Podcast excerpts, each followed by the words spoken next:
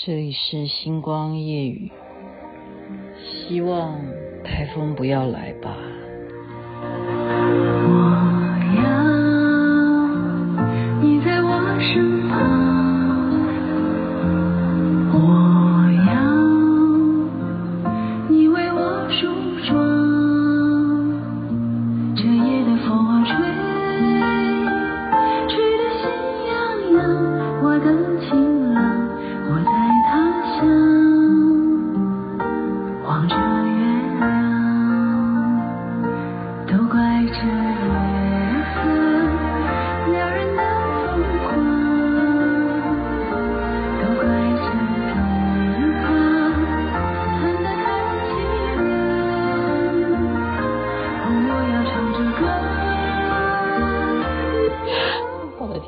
我又舍不得按暂停。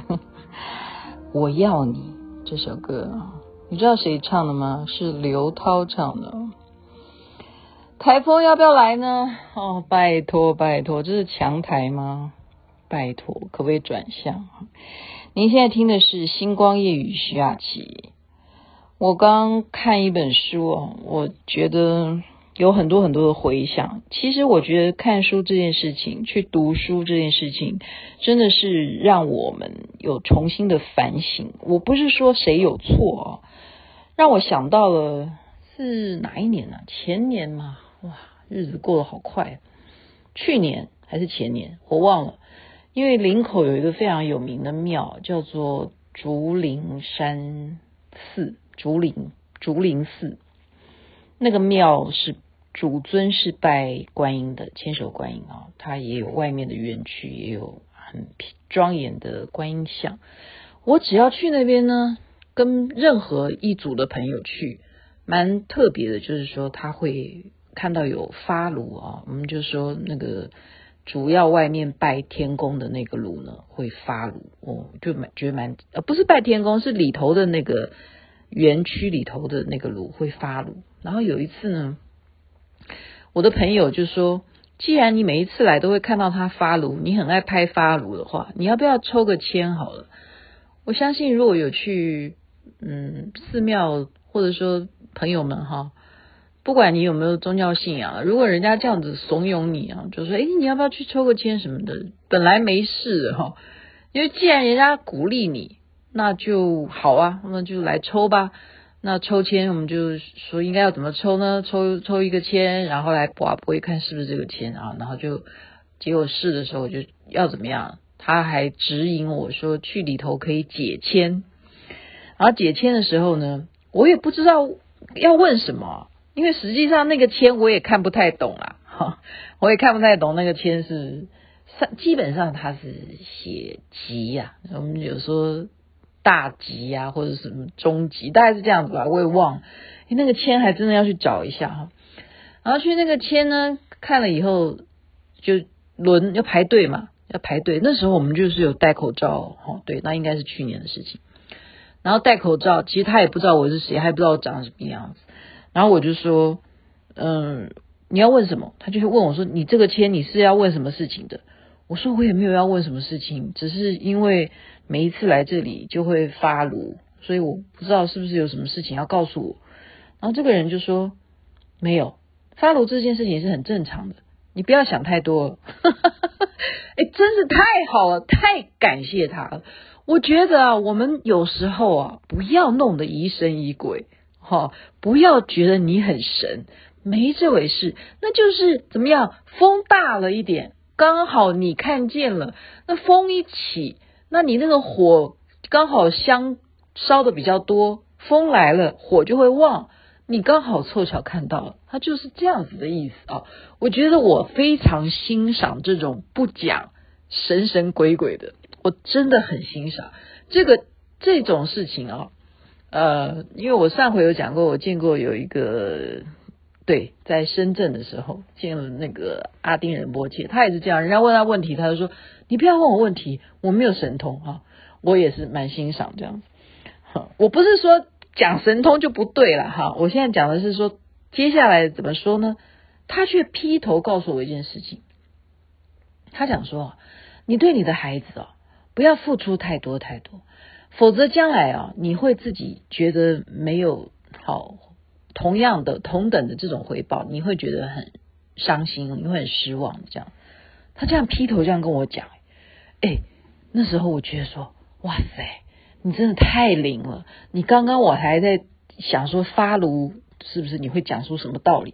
可是我根本还没有问，你现在就已经让我觉得说你太灵感了，所以我现在又要鼓励很神灵的感觉哈。为什么呢？我就立刻回答他说：“你说的太对了，其实我现在就有这种感觉，我现在就有这种感觉，我现在就觉得我的孩子没有让我觉得他很爱我，或者说我我我得到了他让我觉得说哦。”我这么努力的妈妈为你做做牛做马，然后你有让我觉得说你很孝顺我或什么？我觉得反而是我很孝顺你这样。我说我现在就已经如此的伤心了，你不用讲将来，我现在就感受到。好，那我今天看的书是什么书？就是不被父母控制的人生。好，这个是林赛吉布森所写的，好，也是关于人生的一些哲理啊。他还是在于讨论父母跟子女之间亲子的问题。事实上，不被父母控制人生，原来是有遗传的。你有没有发现？为什么我刚刚讲说，我现在就已经感受到他没有给我同样的关怀，他没有同样的在意我对他的付出，这就是遗传。就像我父母也是这样对对我啊，他们也是觉得说，徐雅琪，你为什么没有在理你妈？你为什么没有理你爸？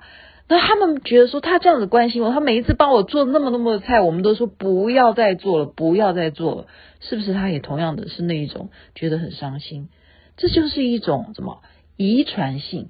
我们小孩子看到你怎么样对你的父母，他也就遗传了你。然后学习你怎么样对待你的父母，这就是一种恶性循环。那你应该要检讨谁？其实他讲的是一个很实在的东西，不一定要套用在父母身上。他是说什么？他说其实很多问题是来自于不成熟的个性，不成熟。诶，你知道吗？很多的老人家啊，很多的父母。他即使现在已经活到五十岁、六十岁、七十岁、八十岁，他比你还幼稚，他比你还不愿意长大，他一点都没有成熟的人格思想，他的思维根本就是小孩子哦。所以在这样的情况下的小孩都已经长大了，对不对？你的你的妈妈都已经，你爸爸都已经九十几岁，你觉得他还是一个小孩子，所以。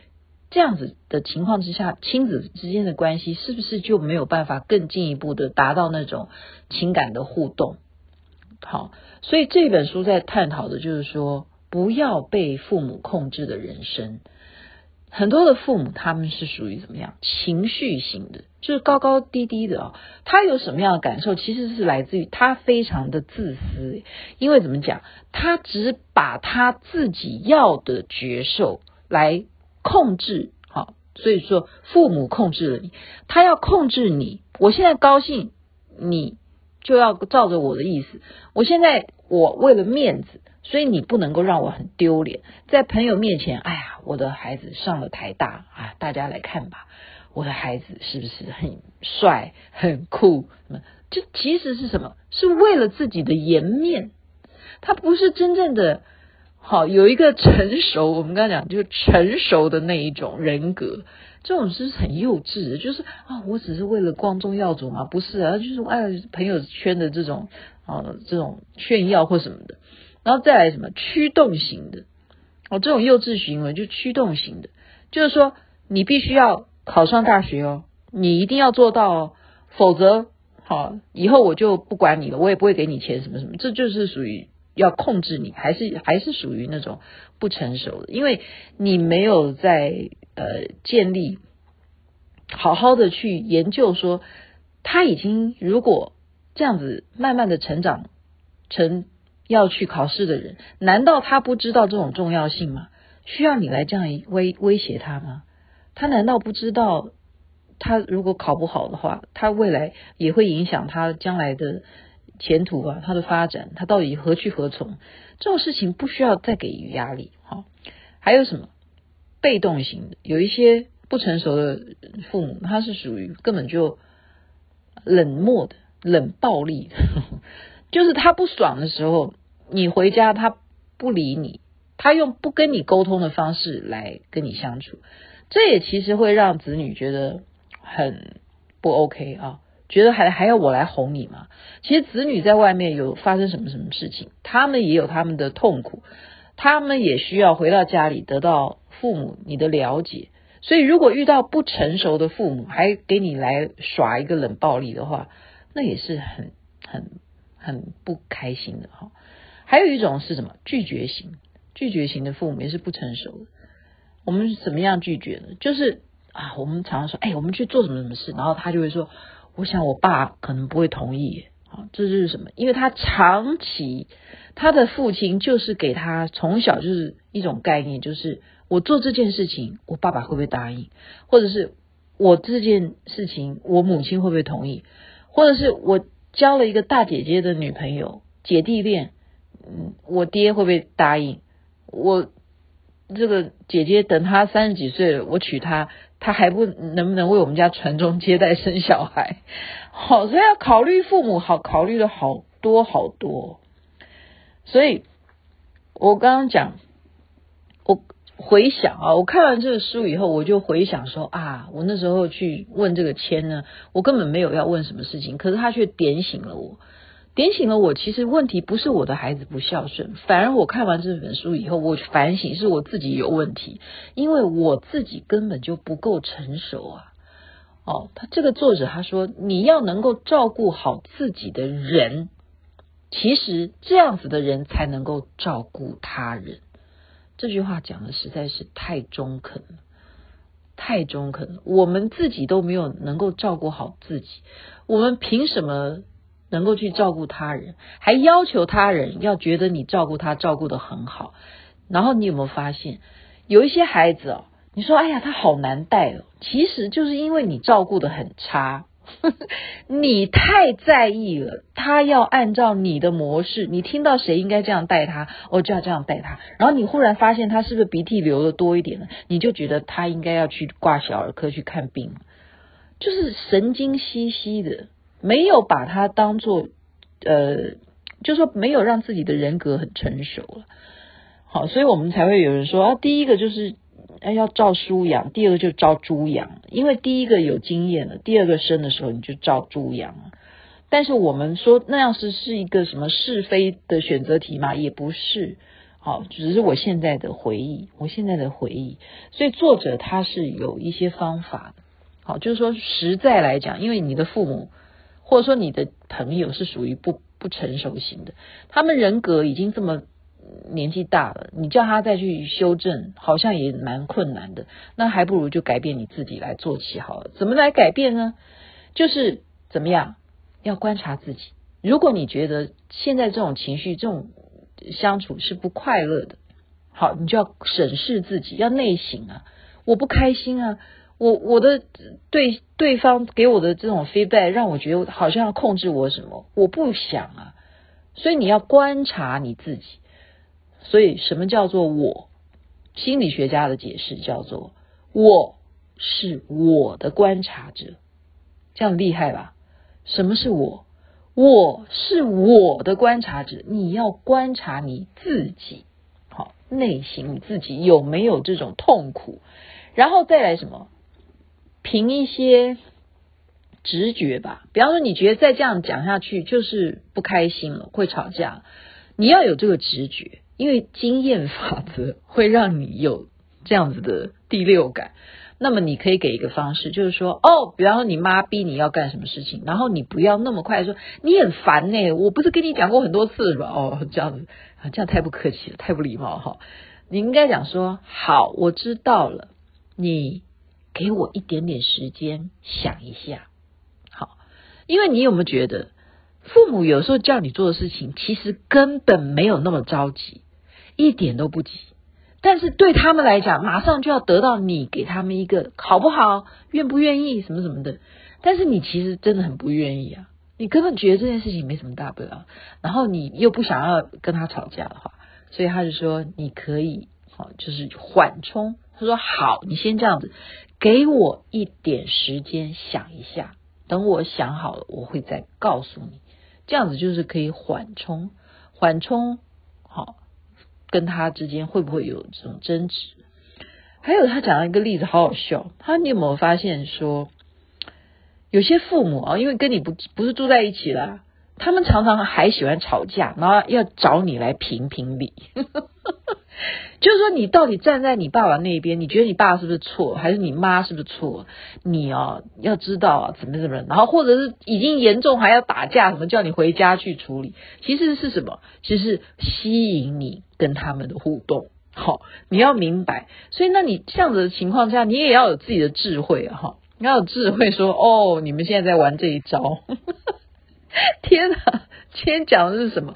你不觉得很生活化吗？所以他就开始教你说，你要开始学会自我对话是什么？当你遇到了这些责备，就说你怎么这样啊？好，你要知道这件事情我并没有错，他们对我的举动很失望。其实并不是我做错了什么，只是我的表现让他们失望，但是我根本没有做错。你要自我对话，这样子哈，然后再来，他们好没有那么严重的，却那么的夸张。其实这件事情根本跟我的孝不孝顺哈，或者是说我是不是一个好人没有冲突。没有冲突。再来，他们想要控制我的时候，其实我的需求跟他们想要控制我的这种需求是平等的。我也一样有需求，我要控制他们，不要再控制我的这个需求，同等的重要。我的价值不在于他们对我的感受，他们对我是什么样的感受？不是我存在的价值，真正给社会上面人的价值感。哇塞，你要这样子不断的催眠自己，教育自己。这样今天讲的超级长，我觉得这样好像会觉得我真的有点婆婆妈妈。没有啦，是因为自己自己有小孩嘛，对不对？你自己有小孩，你会有一些期待嘛，然后你看到啊。人家真的书上面讲说，你也要成熟一点啊。然后你就发现说，哎，我的不成熟原因是来自于哪里？我的不成熟原因原来好像我自己从小看我自己的，好前一代的前一代，我不是说我父母，我甚至现在回想起来，连我父母的父母都一样，都是一个遗传性的。所以真的，为什么说模仿这件事情？很重要，婴儿他就是从模仿父母来开始学会进入他的人生，所以父母该怎么去让孩子觉得说他可以变成一个很完整、很健康的成长，这种人格的成熟度是有必要去正视的。好，嗯，今天讲好长哇，有没有二十分呢？OK，就讲到这了，跟大家说晚安了。祝大家美梦，希望台风不要来，还是这样的希望。那边早安，一切美好太阳早就出来了。这夜的风儿吹吹得心痒痒我的情郎我在他乡。